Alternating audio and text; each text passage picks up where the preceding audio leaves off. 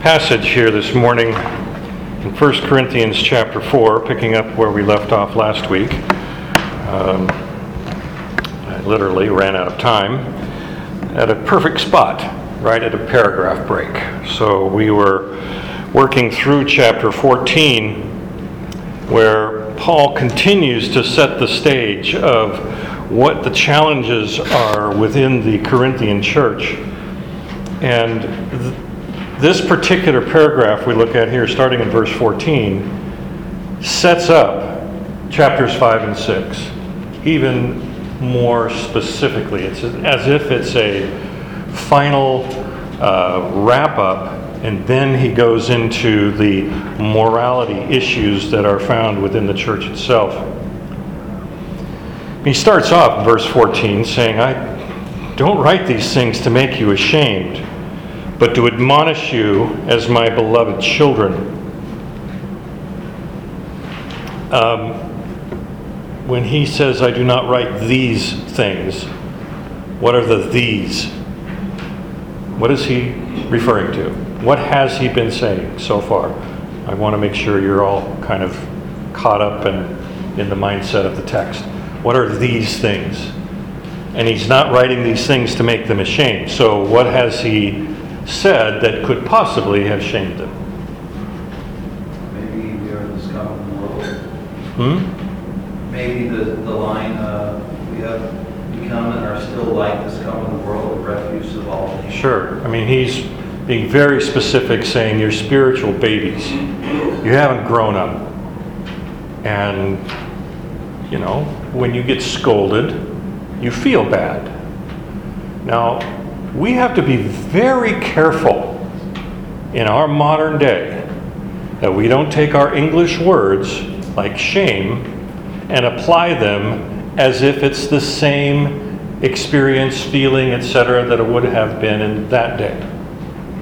Now, there's echoes, of course, because what has happened in our society, shame is considered bad. Don't shame me. Don't make me feel bad about what I've done. If you do, you're being mean. That's how we look at it. Yeah. Give me a safe place. Right, right. In other words, just don't make, or as had, you know, some who will be uh, left unnamed, but there are certain pastors and teachers out there that never challenge their congregation. They don't want to make them feel bad. The idea is that Sunday morning is a time to lift them up and make them feel great about themselves so they can walk out in the world. And it's also interesting to note, I've watched this for many, many, many years, and I'm not saying it's wrong, but you can have the pastor who gets really worked up. And it's a passage that's talking about behavior or sin, and he starts really hitting it, and then he stops and looks at the aghast crowd and saying, Well, I don't want to leave you with that. So, and then he tries to either soften it or pull back just because you don't want to say, You're all sinners and going to hell. Now let's pray. Because no one will want to shake his hand on the way out. and you can see that. There's this sense where, as a prophet or a teacher or a expositor, you want to be appreciated for what you're saying. At the same time, the message is really clear. So even Paul says, I don't write these things to shame you. I write them to admonish you. And in the NIV, it uses the word warn, which I, in English, those are two very different meanings admonish versus warn. Um, so I'm not quite sure which way the Greek would go. Um, the difference is, is that he didn't say, I command you. He could have written, I don't write these things to make you ashamed, but I command you as my beloved children. Like a father saying, Do it because I'm telling you to. I don't have to give you a reason. He's Yeah. well, going to in the next chapter. That's, well, that's true. Because he's an imperative. Which is really interesting why he does this tug and pull. But I think in the context of this sentence, remember it's a letter, it's not written as um, uh, epigrams that are meant to be pulled apart or out of context, because this very next sentence, for though you have had countless guides in Christ, you don't have many fathers. I became your father in Christ Jesus through the gospel. So if you put all three sentences together, you can see the warmth of what he's saying and the power of what he's saying. It says, I'm not writing to shame you, but I'm wa- warning you like a father would. You cross the street against the red light, you're taking your life in your own hands. Trust me. Ah, Dad, you don't know what you're talking about. Step, step, step. Bam. It's all over. Oops. Well, you warned him, you admonished him, don't walk into traffic. But they went on ahead anyway. It's one interesting, one writer put it this way shame is not necessarily a negative thing. Shame is merely acknowledging that you have done something wrong. That's all it is. It's not to make you, feel bad. It is a act where you acknowledge I was wrong. Hmm. I shouldn't have done that. And that, hopefully, could turn into repentance. But you can't understand you've done anything wrong unless somebody points it out to you in the first place. Or there's a standard by which you know you need to act. So he's speaking as if he's the Father. He talks about these countless guides. Um, the word there is the is paidagogos. So you hear the word paideia, meaning to teach, kind of thing, or guide. Paideia is not teacher. That's diaskolos. Back in that day, especially among the more wealthy, the slaves would be in charge of being the paidagogos, the guide to the children. They would make sure they got to church, you know, to church on time or got to school on time, and they had done their homework, kind of like a, a babysitter or caretaker. But they were not the one in the classroom actually instructing them. So they had guides. That means there's shepherds in the church, moving them along, you know, making sure they're kind of on the right path. There were a lot of them, but there's only one father of the church, and this one was founded by Paul. He says, I became your father in Christ Jesus through the gospel. It literally means in the Greek, I have begotten you through the gospel of Jesus Christ. That's he's make he's laying claim and he has a right to lay that claim. And then he says, verse 16, I urge you then, be imitators of me. I in my text I put a big box around that verse and a little question mark and said, could I ever safely say that to anybody else? That's really bold. It also can come across as really arrogant. I mean, Paul's been talking about these arrogant Corinthians, and here he comes along and goes, Well, you guys are all wrong, but look at me. Follow me. I'm the one. No, that's I'm I'm injecting a sarcasm into that on purpose. That isn't what we have here because he later in chapter 11 verse 1 he says be imitators of me as I am of Christ. This isn't a unique thing that for him to say, but he's saying it in the context of being a father. A father can say to their son or daughter, You see how I'm doing this? Follow me. Imitate what I'm doing. I am your example. Follow me. He's not saying, Follow me because I'm all that. He's saying, Follow me because I love you and I care for you, and I am trying to walk this path so you can see the right way to go. Verse 17, that's why I sent you Timothy, my beloved faithful and faithful child in the Lord, to remind you of my ways in Christ as I teach them everywhere in every church. This little phrase, this is why I sent you, Timothy, um, has created no amount of consternation by the historians and the biblical scholars because they go, we don't have a record of Timothy being sent by Paul anywhere, in Corinth anyway.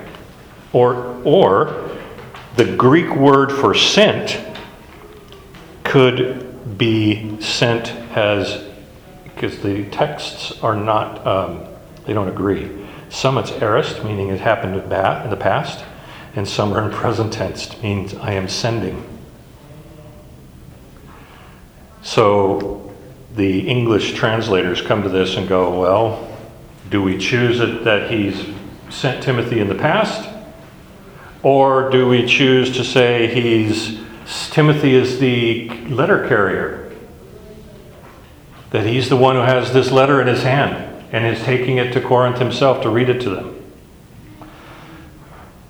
Most fall under the former, the prior, meaning he sent Timothy in the past, because in Acts chapter 19, verse 22, it says, having, he's in Ephesus, Paul is in Ephesus, and having sent into Macedonia two of his helpers, Timothy and Erastus, he himself stayed in Asia for a while. So it's possible that during that two to three year period in which he wrote Corinthians, he had sent Timothy over into Macedonia. Technically, Macedonia is northern Greece and Achaia is southern Greece, but you know, I highly doubt that they really cared about being that specific. He was sent over the ocean, and Timothy may have made his way down You had a thought? Well, as he's writing this, it is a future event. But as they receive it, it's a past event. True, that's another way to look at it. The idea is, though, how we don't know where, where Timothy comes into this, other than the fact that you can pretty much guarantee Timothy was there, speaking to them on behalf of Paul, showing them and reminding them of my ways. And that phrase, my ways, has a parallel to the Hebrew word of halakha, means walking. And if you think of Ephesians, where he talks about walk worthy, if you remember Pastor Del Husay would end the service, you know, walk worthy, quoting that passage. This is a it's an echo of that concept that he is reminding them that Paul in his in every effort he had would be to show people how to walk in Christ. And I teach them everywhere and in every church. Some, verse 18, are arrogant as though I weren't coming to you. But I will come to you soon. So, this obviously means a report has come back to him that there's those in the church saying he's abandoned us. Paul has abandoned us. He was our, he was our founder, but he's never coming back. You know, the guy's just a blowhard. Follow me instead. I, uh, you know, when the guy's gone, someone's got to take over. I think of our pastor here in Tajikistan. He's saying two years he's been in jail. Well, who's been taking charge? Now, it's a poor illustration, but you get the idea. Somebody's got to be leading the church. It could be the lay people. There could be another pastor who's been brought in. But you have here, some are actually going, he's abandoned us, and he's never coming back, even if he gets out of jail. You see the, the, the uh, parallel of sorts. And Paul basically counters, going, No, I, will be there if, as the Lord's wills. And I'll find out, not the talk of these arrogant people, but their power. In other words, when I'm there, we'll see how powerful these arrogant talkers really are. Are they just, uh, as they say in Texas, they're all hat and no cattle? It's a great line. It's the arrogant who love to talk, but they have absolutely no substance in what they say. They're all hat and no cattle. For the kingdom of God does not consist in talk, but in power. So, what do you wish? Shall I come to you with a rod or with love in a spirit of gentleness? Now, there is a parallel passage to 1 Corinthians 21, the very last phrase. It's Galatians chapter 6, verse 1, which reads Brothers, if any is caught in any transgression, you who are spiritual should restore him in a spirit of gentleness. Same phrase, same Greek construction. This idea of the spirit of gentleness. Obviously, they would prefer him to show up with a spirit of gentleness, not with the rod. So we turn to chapter 5. Chapter 5 is not a happy chapter. In fact, if you were to ask people for their favorite section of Scripture, they probably would vote for Psalm 23 or maybe the Lord's Prayer. This one never gets voted for. This is really an unhappy chapter. You don't, in fact, in it was uh, this this website that I use for some of my research called preceptaustin.org. They've probably got I don't know 40 different either comment commentators uh, with the text actually on the page or sermon series from dozens and dozens of dozens of conservative scholars and preachers.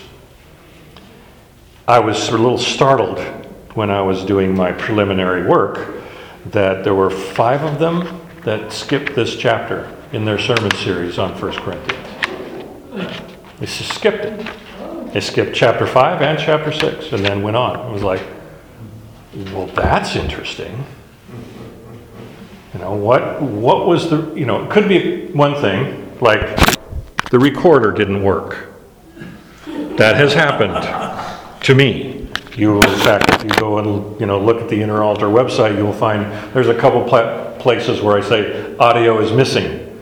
It's because I left it on my counter when I left, or the battery died in the middle of the class. I mean, I'm paranoid about this now.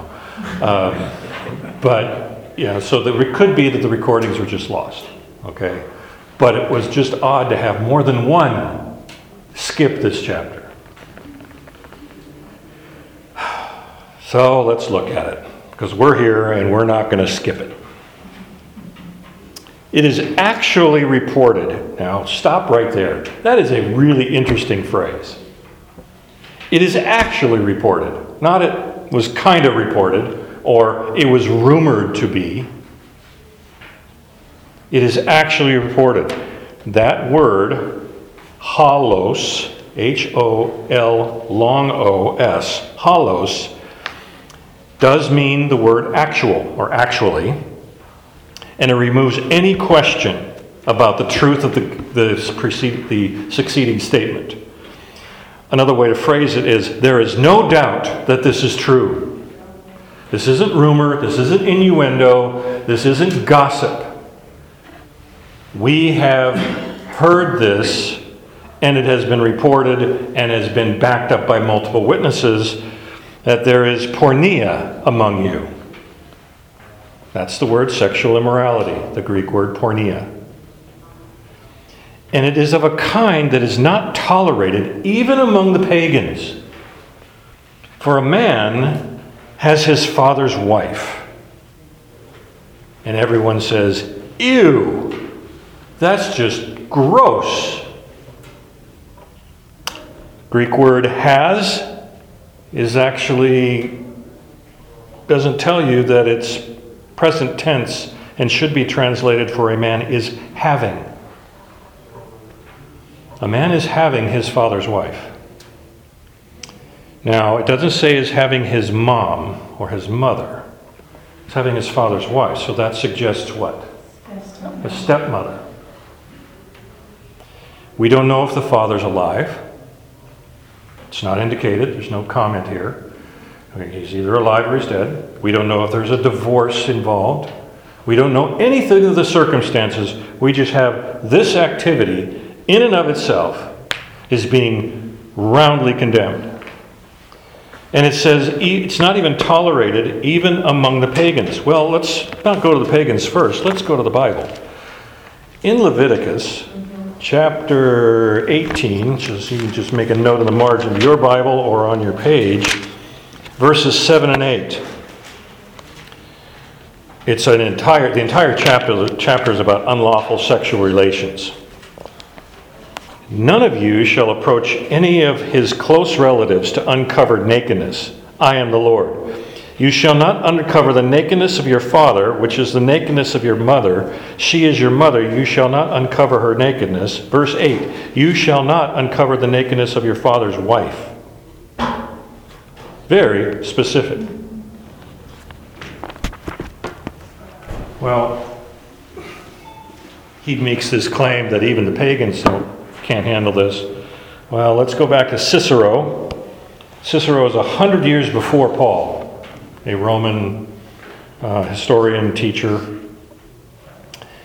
Uh, he described with disgust the marriage between a mother in law and a son in law, considering it unspeakably vile. This is the quote Oh, to think of the woman's sin. Interesting, he doesn't talk about the man's sin, he talks about the woman's sin here. Anyway, unbelievable, unheard of in all experience except for this single instance. To think of her wicked passion, unbridled, untamed, to think that she did not quail, if not before the vengeance of heaven. This is a secular writer. The vengeance of heaven or the scandal among men. The Romans actually had the law on the books that this was improper. The punishment was to be banished to an island, basically kicked out of society and stuck off in some barren island somewhere. And if you think about it, it goes all the way back to Homer's Oedipus story where the king of Thebes ends up not, not really understanding that he had killed his father and married his mother. And when she discovered it, she hung herself. But you have this gross connection that was turned into the movie of the day. It, was, it won an Oscar back in 400 BC when they had Oscars. Of course, that's when this all started. But anyway, it was a, you know, it was their literature, and they're talking about this horrific thing, and it, it the society knew that this was a horrible thing. And yet here, it's happening in the church.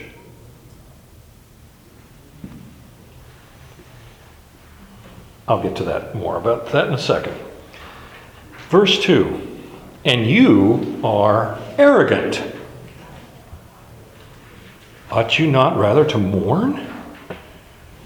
Let him who has done this be removed from among you. So let's look at the words here. The word arrogant, it's a Greek word physio. It literally means puffed up. It is used seven times in the entire New Testament six of them in 1 Corinthians. He's already used it three times. We just read it. We just read two of them. Chapter 4, verse 6, he talks about um, it is written that none of you may be puffed up in favor of one another. Verse 18, which we just read, some of you are arrogant, it is those I'm not coming. And verse 19, uh, I will find out not the talk of those arrogant people, but their power. Same word. And then here we are in chapter 5. He talks about them being arrogant. He writes, he says it again in chapter 8, verse 1, and again in chapter 13, verse 4. And the only other time it's used in the New Testament is in Colossians chapter 2, verse 18. Obviously, he has landed on this word as their motto. it's their brand name. This is the arrogant church. You can flip over, and you don't have the same word being used. Um, where is it?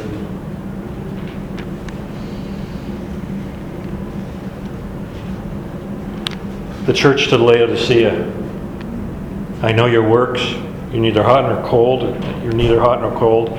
Because you're lukewarm, I'll spit you out of my mouth. You say, I am rich, I have prospered, I need nothing, and realize that you're wretched, pitiable, poor, blind, and naked.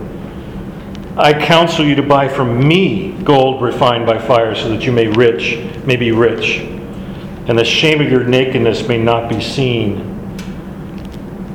To those whom I love, I reprove and discipline. So be zealous and repent. It's not a new concept. The church in Laodicea is guilty of being proud of their riches. The Corinthian people were very proud of their riches and their wealth and their success. He's not saying they're proud of having this weirdo in their congregation. The, the arrogance is a generic term about the entire congregation as a whole, but it's a symptom of the problem that's here. It allowed this man to go unpunished and unchecked. So the question comes why did they let this happen? What would be your theory if you were reading this and saying, oh, that's terrible? He's a bad guy, he needs to get out there. But wait a second, how did he get in there in the first place? What do you think? You become the New Testament scholars today. What's your thought? Why would they let this continue unabated? Possibly. He could have been a very wealthy donor. Not willing to confront. Hmm? Not willing to confront. Not willing to confront them, saying, yeah, let's just not make waves, you know? We- don't want to have a church split, Can't handle church These are all valid and unfortunately very modern reasons. They want to show how inclusive they were. Oh, exactly. How gracious they were, how inclusive they were, how loving they are as a church, and tolerant.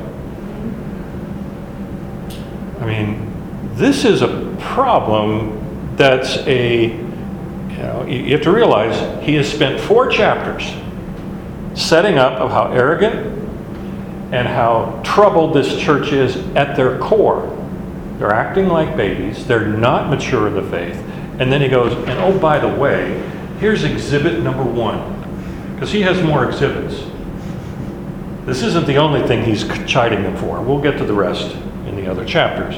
But this is exhibit number one, the most egregious of them all, because it's one that even the pagans wouldn't even stand for.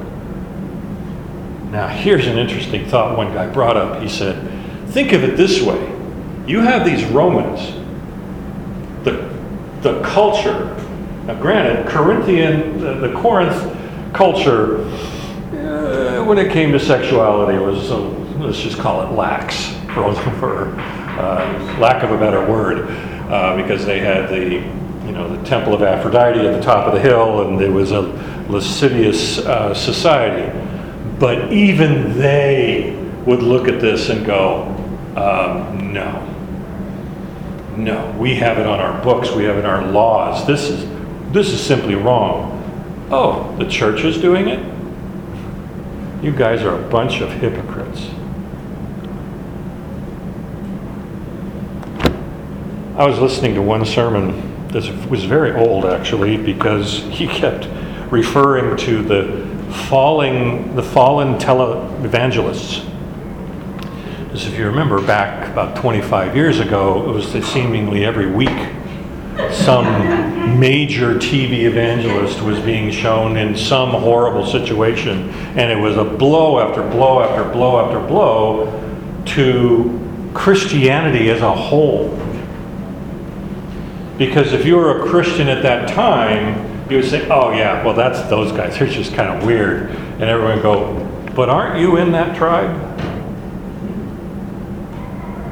Well, yeah, but they don't represent us. Really? They use the same words. They have the big churches, and you go to a big church. Aren't they the same? Because from the outside, they don't know the difference. They don't know the the difference between a Baptopalian and an Episcopalian. Uh, good, you're listening. um, so here you have this egregious thing. Now, I also wonder in that because it would have been awful, and I, am just trying to speculate here, so I, I'm trying to figure out if it's that bad, it must have been kept secret. And then it was un, unveiled somehow. The secret of this relationship was unveiled.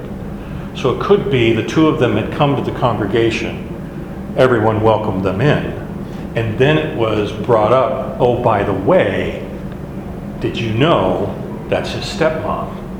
And everyone went, what? Well, he's already in, so I guess it's okay.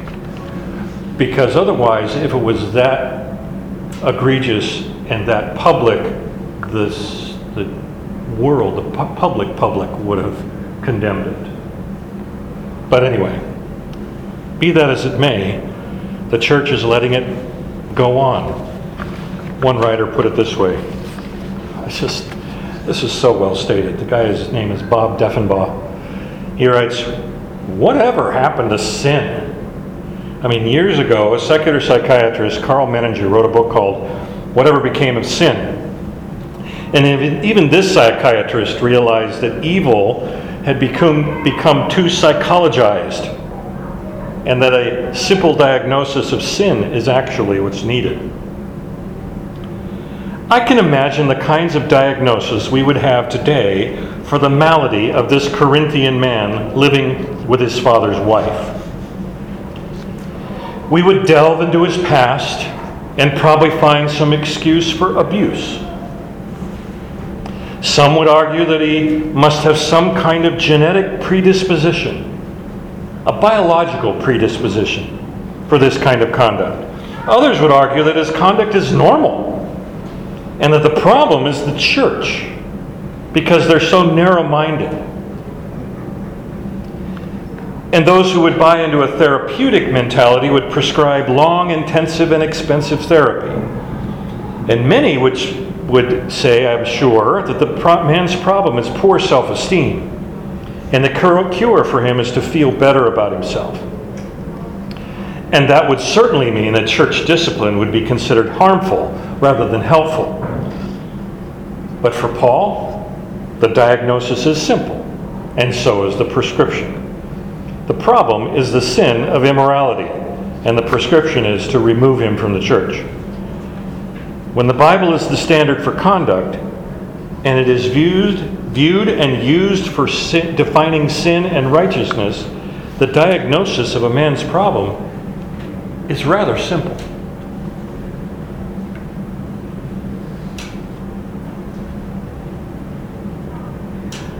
He goes on. Verse 3 For though absent in body, I'm present in spirit, and if present, I've already pronounced judgment on the one who did such a thing. And you have to stop there and see well, Paul views himself as a member of this congregation. He's their spiritual father, even though he's not there in person. But he's there to, you know, make it sound uh, casual, but he's there in spirit. We use that now as a cliche now that almost has lost meaning. But when Paul said it, he meant it. this wasn't just a casual toss off comment. He said, I'm, I'm with you. This is why I asked you before imitate me. There is a standard on what it means to be a Christian. You've seen it. And I've already pronounced judgment. Whoa, wait. Bible says you shall not judge. Doesn't it? The Bible says that, right? Have you had that thrown at you by your teenager? Or by uh, someone with whom you are having a conversation? They say, What's your problem? Don't judge me.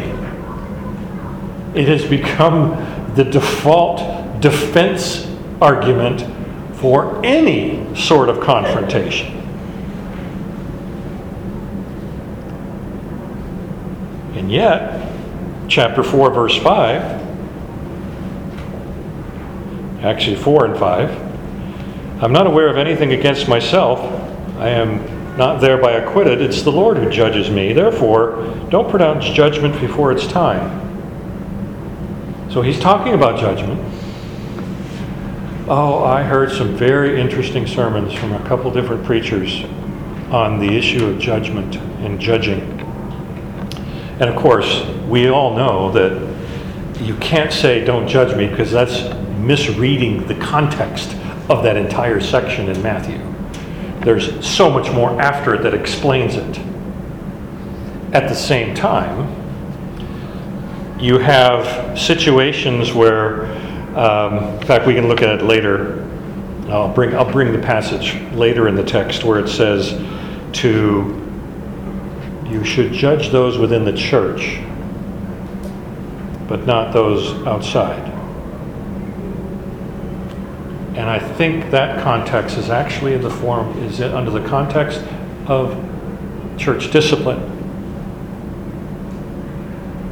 Because it bothered me a lot. There was one, one pastor, I was listening to him, and there was a Q&A after the, uh, this, the, the teaching session. And somebody asked in the back of the con- in back of the room and said, "Sir, I'm just curious. It says here you should judge those within the church, and I get that, but that you shouldn't judge those without that are outside the church because, as you said, they didn't sign up for this." Uh, you didn't sign up for it. So what's what's the criteria of behavior in our society? Nobody signed up for anything. That means anything goes, and it's perfectly okay until you get inside the church, and then we can be all judgy. And the guy then said, So, what about those uh, radical Muslims that are blowing up people and lopping off their heads? Shouldn't we be judging that? And the, the pastor said, No. And I, I hit the off button on my car, listening to this, and went, Wait, what did I just hear? I know what he's trying to say. We should be loving and welcome to all who come or who God brings to us and puts into our path when we, dis- we talk to them. But do we then jettison the Ten Commandments and say, we can't say to them what you're doing is wrong? Because to say that is a judgment, isn't it? What you are doing, cutting off people's heads, is wrong. That's a judgment. Based on what? Do not murder. Do not murder. Well, that's the Bible. And they say, but he didn't sign up for that. So he could be a serial killer. And we could say, that's wrong. According to what? You start getting into some deep weeds when you try to get into the language related to do not judge. I believe personally that it is perfectly okay to condemn bad behavior. I mean, seriously, there are some really bad eggs out there. I, I don't know if you saw, I don't even know if it's in the major news, but it was in a news feed that I follow that yesterday um, the police were called to a man's home who had died on September 3rd, so just two weeks ago. The family, you know, he was living by himself. Uh, the family came to go through his belongings, and he was a uh, abortion doctor, had been his whole career, and they found 2,600 formaldehyded fetuses in his home. That's disgusting. It's grotesque. It is, I'm sorry, I'm being really judgy right now, but that is flat out wrong. I mean, for one thing, he's an abortion doctor to start with, but the fact that he kept body parts as a collector, Even worse is selling them. oh yeah. Oh, yeah, yeah, but that's been documented of late, and they, they, they sell these body parts. But here you have this very sick man. So, where's the outrage? In the, uh, the news community. I only saw it because I have this particular Christian news feed that I follow, had it as their main headline. I would never have heard about because I searched. I went over, you know, ABC, CNBC, all the other places, dead silence.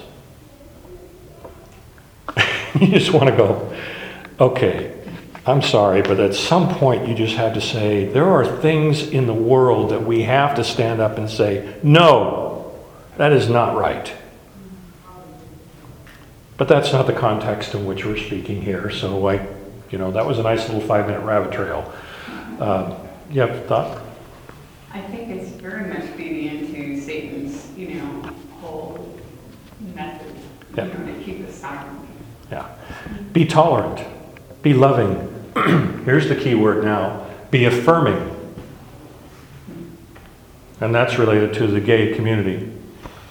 You know, someone can come to the congregation and they say, Well, where's your stance on, you know, on gay rights and all that? And I said, Well, we believe that it, the Bible is very clear that it's a sin. Oh, you're not affirming. You're hypocrites. And then they leave and go find a church that does. I wonder if Paul would write that church and say, It has been reported that there is rampant immorality among you, and that multimillionaire gay guy is the one that needs to be confronted. Could that be? Very likely. Yeah, I imagine it would be. And I imagine those that might hear this who are not part of our congregation would say, Man, you're just not tolerant. No, I have no tolerance for sin. I follow the scriptures. Scriptures are awfully clear about this. So he says, I pronounce judgment on this one from a long ways away. I don't even need to be there. I can tell you right now, it's wrong. When it comes to church discipline, of course, I heard many taking this section and then going into long discussions about uh, church discipline and how that works. And I'll address that a little bit more in, the, in, in these next verses.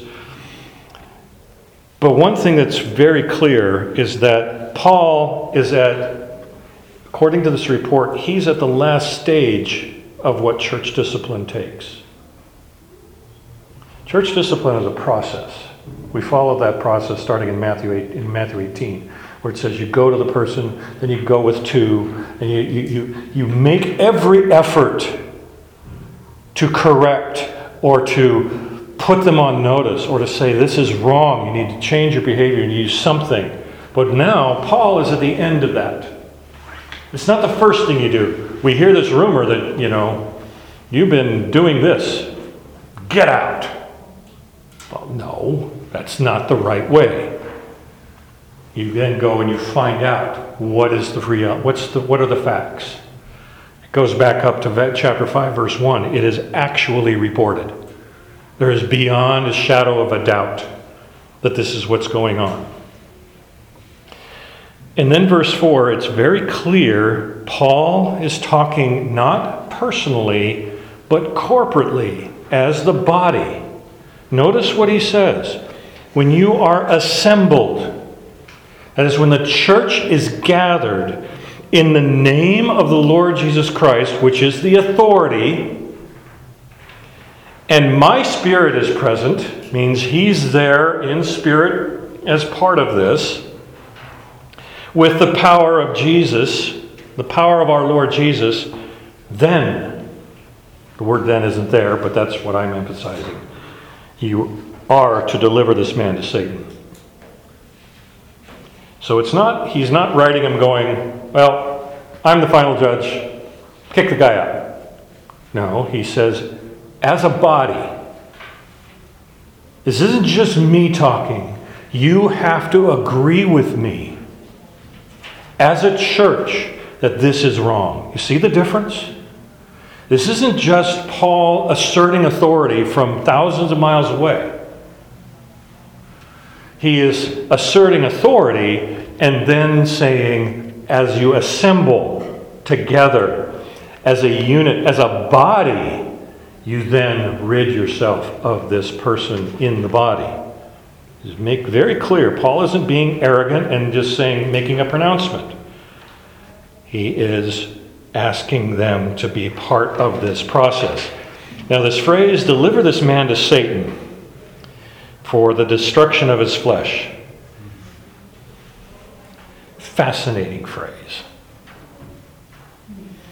It's used one other time in the New Testament. It's over in 1 Timothy chapter 1 verse 20. Uh, let's see, you have among whom are Hy- Hy- Hymenaeus and Alexander, whom I have handed over to Satan, that they may learn not to blaspheme. So Paul has used this, uses this same phrase later in his writings. So let me ask you, because this is your class, what does it mean to hand someone over to Satan? What does that mean? Especially, well, no, let's start with that. And then try to also answer the statement what does it mean, the destruction of the flesh? So you hand him over to Satan for the destruction of the flesh. What in the world is Paul talking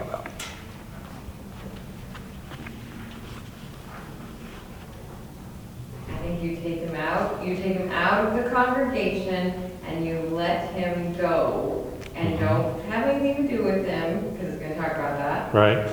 Kind of like, um, and you let the consequences fall upon him that need to happen so that there's a chance for there to be repentance. Right. Because if you keep coddling, if you keep the friendships going, if you keep him thinking he's still part of the body, he will never reap what he has sown, and so he will never be brought to the point of needing God and needing to confess, be convicted, and repent. That's right.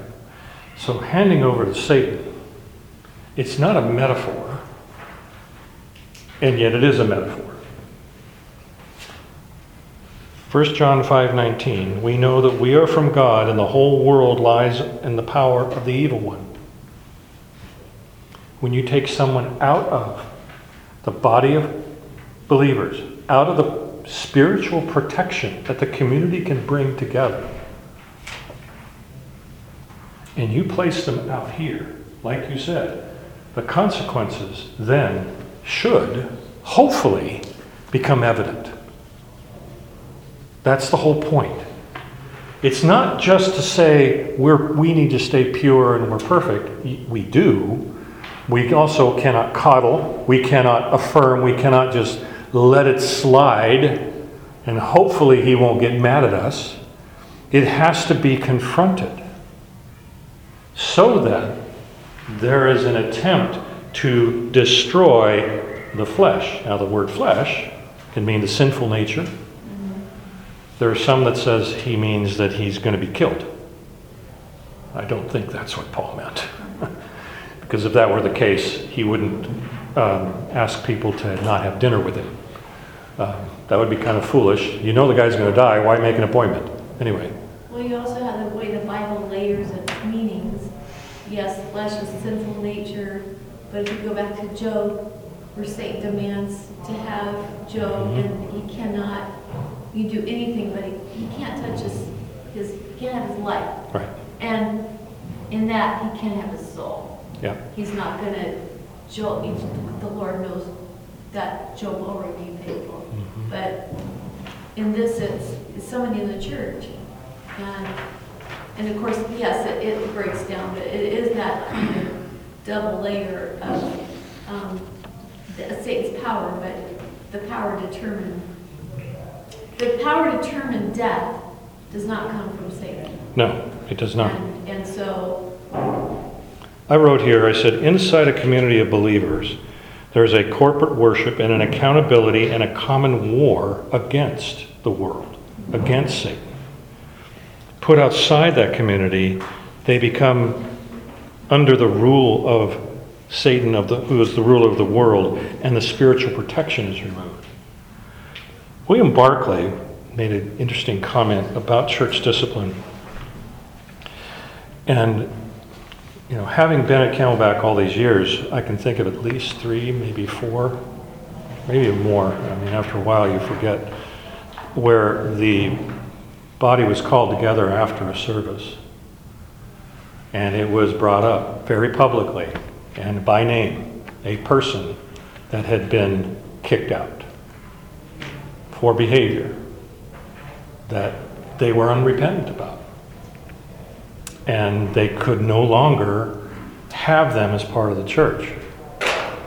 And they basically said, please, you know, don't have dinner with him. I mean, we've done everything we can to show him the error in his ways. And it, you know, just, whoa, it's kind of startling, it's a little disturbing as a church member to hear this. But you also realize the grief that has gone into this process with the elders. That goes back up to chap- verse 2 of chapter 5. Ought you not rather to mourn? These are people that they take a long process and they work really hard to restore. One pastor that I was listening to, he said, he says, I'm not going to tell you who it is, but there was a there was there's someone who actually in our church right now who we brought them under discipline. And we took them out of the leadership roles that they had in the church and basically said, You're not welcome here until you get your life put together and get your act right. And he's here now. And he's teaching. And he's a vital part of this congregation. And he says, You'll never be able to figure out who it is because we're a church of 5,000 people, so please don't try to guess. Says, but it does work. It can work. The soul can transform. It is possible. And he said, the thing about church discipline is some not it's not just for the body, and yes, that's the first thing, but it's also for the individual. They may not realize how bad what they're doing really is. In their world, it's like, what's the big deal? Why are you upset about that? I mean, it's just a fling. Do you not see what you're doing? No, what's the big deal? But then it's pointed out. Well, da da da da da da da. William Bart. Restoration of Right. the soul. Right. Because who destroys the soul? It has to come across harshly because it is a pronouncement of judgment and punishment. Exactly. But it's for their good. Right. So you. Think of you. Think of yourself as a parent. How often have you said, "This is for your own good," mm-hmm. and they look at you and go, "It doesn't feel like it right now. I feel like I've just been, well, you know, really put through the woodshed." Well, it's for your own good. William Barclay said, "Church discipline is not to break the man, but to make the man." I thought that was a brilliant turn of the phrase. It's not to break them, it's to make them. And discipline should never be exercised for the satisfaction of the wielder. See what we've done? Wow, we're really holy people, aren't we? Golly, we got rid of that bad egg. Aren't we that? See, here's the danger. You've already got an arrogant church. Imagine they start getting rid of the bad element and now they're going to be really arrogant. Well, he's saying that should not happen. Never vengeful, always curative. The idea of it's, it cures them. And another wrote this way To exercise church discipline is to acknowledge that you have done all that you can and the efforts have failed. All you can do is proclaim the message of Christ crucified, the deadly consequence of sin, and know that only God, through the Holy Spirit, can save and sanctify. Well, it goes on. Your boasting, going back to this arrogance, is not good. Don't you know that a little leaven leavens the whole lump? Cleanse out the old leaven that you may be a new lump, as you really are unleavened. For Christ, our Passover lamb, has been sacrificed. Now, I'm reading that and I'm going, okay, I don't know anything about baking, but the little I do know is that the leaven is like the yeast that makes the bread rise. And it's a fermented um, item, correct? It's fermented. And when it happens, it permeates the entire loaf. You put one tiny bit in there, and the entire batch of dough is poisoned, for lack of a better word. It's infected by the leaven. That's his point here. That man is leaven. He needs to be removed so that you can be pure, you can be cleansed. But then he has this phrase, For Christ our Passover lamb has been sacrificed. And it doesn't seem to follow the context, because he's talking about leaven, talking about leaven, and then suddenly he blurts out this phrase and doesn't explain it. Well, that's because a lot of the people in the room are Jewish, and they know exactly what Passover was. Passover was you had to find unleavened bread in the home, and apparently part of the game today for the Jewish people is they tell the children to try to find any leaven in the house. And they, they it's like a treasure hunt. They go high, you know, all the nooks and crannies to make sure there's no leaven at all in the house. So that their bread is unleavened and pure. And the reason why unleavened bread is used in the Passover is to remind them they had to leave Egypt so fast they couldn't bring their leaven with them. So that's the whole point. Not because they don't want good tasting bread, they just, it's a reminder of that time. Well, Christ is the Passover lamb. He is the unleavened one, the pure one, who then was sacrificed for our sins. That's what that phrase meant. I just wanted to add some insight on leaven. I go to Subway, you know, pretty often because we do that before we go to the nursing home. And I can't stand to drink out of the cups because it tastes like yeast. Oh, This is cut for water. You know, it's because they're always baking their bread, you know, in the, in the store. and it's it just- permeates everything. It's everything, yeah, and, and people like Sandy Miller can make bread, yeast bread, just using the leaven on her own hands. Hmm. And some people, you know, never mess around with dough, can't do that, but she's got enough in her house, and in her hands, that she can actually get a dough stir. So even the tiniest bit can permeate, and that's what his metaphor of sin. Uh, Galatians 5 9 says, A little leaven leavens the whole lump. And this is not new concept for Paul to be writing about. I actually thought of it. It's not the perfect illustration, but it, I thought of it anyway. So yesterday, the car battery dies in Lisa's car. So I go, and I, I was actually thinking about it as I was preparing the, the, this lesson last night. And I thought, okay, so I came up to the car, you know, I turn the thing and hear the click, click, click, click, click, click, click. Oh, battery's dead. And I, you know, pop the hood, look at it. You know, the connections are strong, so obviously the battery's dead. You know, without that battery, that's a just big piece of iron that's completely useless. Completely useless. It's not even a good place to sleep. You know? And it's a 22 year old car, so it's really not that nice to look at either.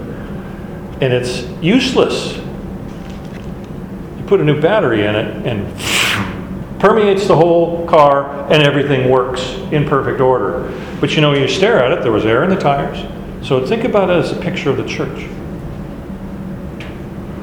Everything looks fine. It looks in working order. The doors open, the locks work. Um, you know, I mean, the seats are clean. You know, there's storage. You open the engine, the engine's clean. Oh, look, there's oil in it. Everything looks fine. But there is something wrong. In this case, it's the battery. Now, the metaphor isn't perfect to this illustration, but it's that idea is that one thing makes the rest of it useless, even though from the outside it looks just fine. Take a church, drive by any church in this valley, and they look great from the outside. The lawn is mowed, people are going in and out. But is there something wrong inside there? So let's celebrate the festival not with the old leaven, the level of the leaven of malice and evil, but with the unleavened bread of sincerity and truth. And that word sincerity is a Greek word that means to examine something in sunlight. Bring it out, everything you have, so it can be examined in the clear light of day. And that is what is necessary. And I've run out of time again. Okay, well, Can I go back to the yes, you can. I don't know why this strikes me humorous, but people tend to gravitate towards things that are said about the church and name themselves, and it just, I just find it humorous that it says, you know, clean out the old leaven, and I've always thought, so I think you may be a new lump, I mean, I should, new lump first church, you know, you just. Yeah, we've never called ourselves the new lump, the first lumpy church of, of Phoenix. New lump Sunday school class. Yeah, we usually don't like to find lumps. We would rather them to be excised from us. Yes, yes. Uh, But yes, it is rather humorous. Well, obviously, we didn't quite finish. There really wasn't a whole lot more, but I'll, I I won't skip it next week when we come back to this. Let's pray for our time. Thank you for our time, Lord, to, and dig into your word and have, let's listen to what you have to say to us.